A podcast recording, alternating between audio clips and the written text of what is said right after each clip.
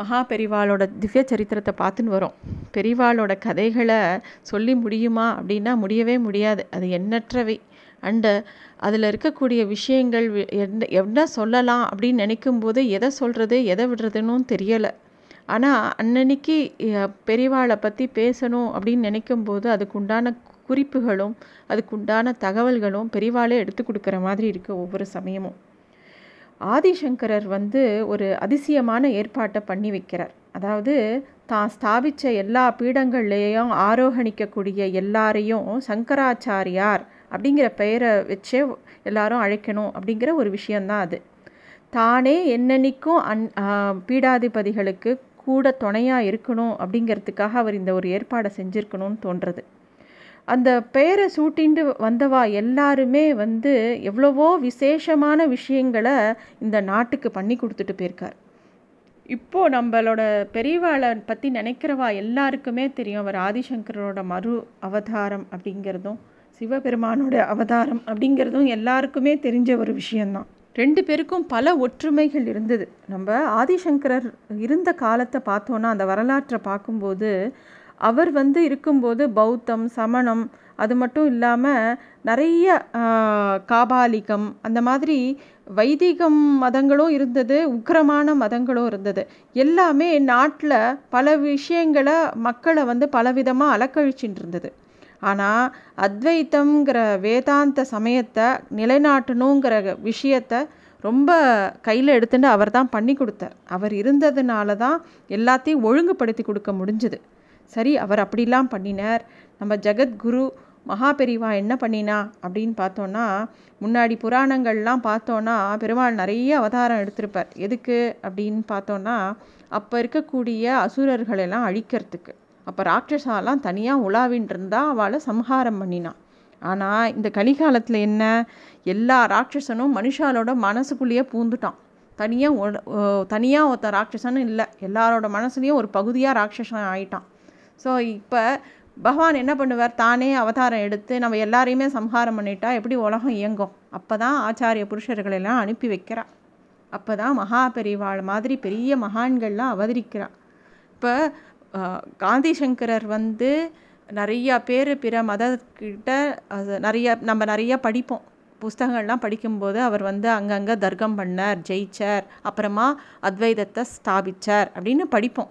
அப்போல்லாம் வந்து ஒரு அமைப்பு இருந்தது. அந்த நாளில் வந்து ஒரு தலைவன் இருந்தால் எல்லாரும் ஒரு கோட்பாடோட அதை ஃபாலோ பண்ணினா அப்போ வந்து அவனை மட்டும் ஜெயிச்சா போதும். எல்லாரும் அதை ஃபாலோ பண்ணுவாள் ஆனால் இப்போ இந்த காலகட்டத்தில் மகாபெரிவா இருந்த காலகட்டத்தில் எல்லாருமே வந்து சுதந்திரம் வேண்டும் அப்பயே சுகந்த் இவர் பதவி எடுத்துண்டு இவர் பட்டத்துக்கு வரும்போதே சுதந்திர போரில் அவாவா ஈடுபட்டுட்டா. அவாவா வந்து நாட்டுக்காக உழைக்கிறேன் அப்படின்னு போயாச்சு. அது நல்ல விஷயம்தான்.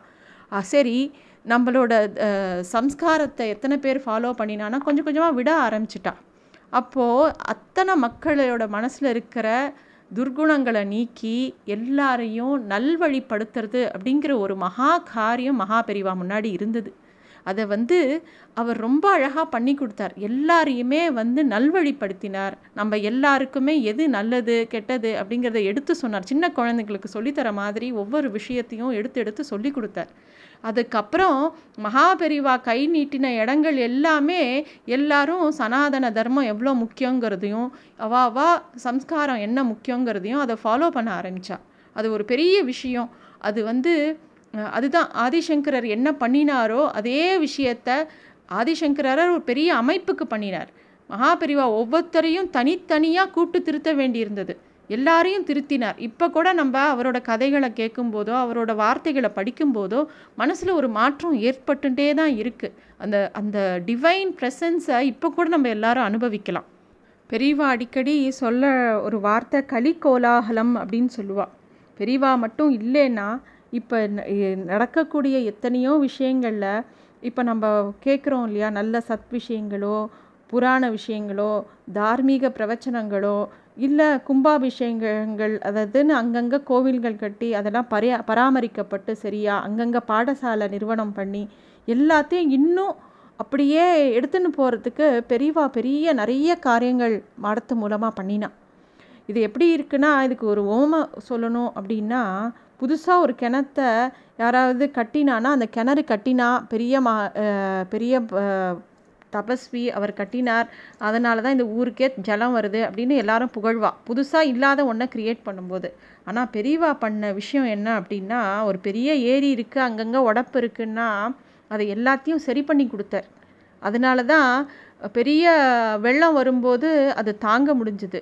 பெரிய பெரிய பிரச்சனைகள் வரும்போது நம்ம த தேசம் எல்லாத்தையும் தாங்கிக்கிறது அப்படின்னா பெரியவா போட்டு வச்ச எல்லா சத் விஷயங்களும் நம்ம மனசுக்குள்ளே இருக்கிறதுனால தான் அதனால தான் நம்மளால் எல்லா விஷயத்தையும் தாண்டி வர முடியுது. எவ்வளோ கஷ்டங்கள் வந்தாலும் பெரியவாளை நினச்சிண்டோ இல்லை பெரியவா சொல்லி கொடுத்த விஷயங்களை பின்பற்றும் போது நமக்கு அதிலிருந்து ஒரு விடிவு காலம் கண்டிப்பாக கிடைக்கிறதுங்கிறது நம்ம எல்லாரும் மறுக்க முடியாத ஒரு உண்மை.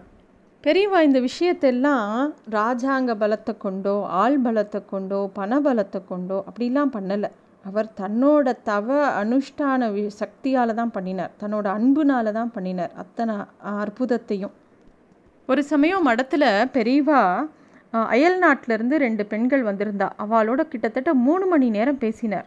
அதுவும் தன்னை பார்க்கறதுக்கு ஏகப்பட்ட பக்தர்கள் காத்துட்டுருக்கா அப்படின்னு தெரிஞ்சால் கூட அவளை கவனிக்காமல் அந்த ரெண்டு பேர்கிட்டயும் ரொம்ப நேரம் பேசிகிட்டே இருந்தா. அங்கே வெயிட் பண்ணுறவா எல்லாருக்கும் எதுக்கு அவர் இப்படி பண்ணுறார் நம்மலாம் எங்கேருந்தோ வந்திருக்கோம். அவா ரெண்டு பேர்கிட்டயே பேசின்னு இருக்காரே ஆச்சாரியன்.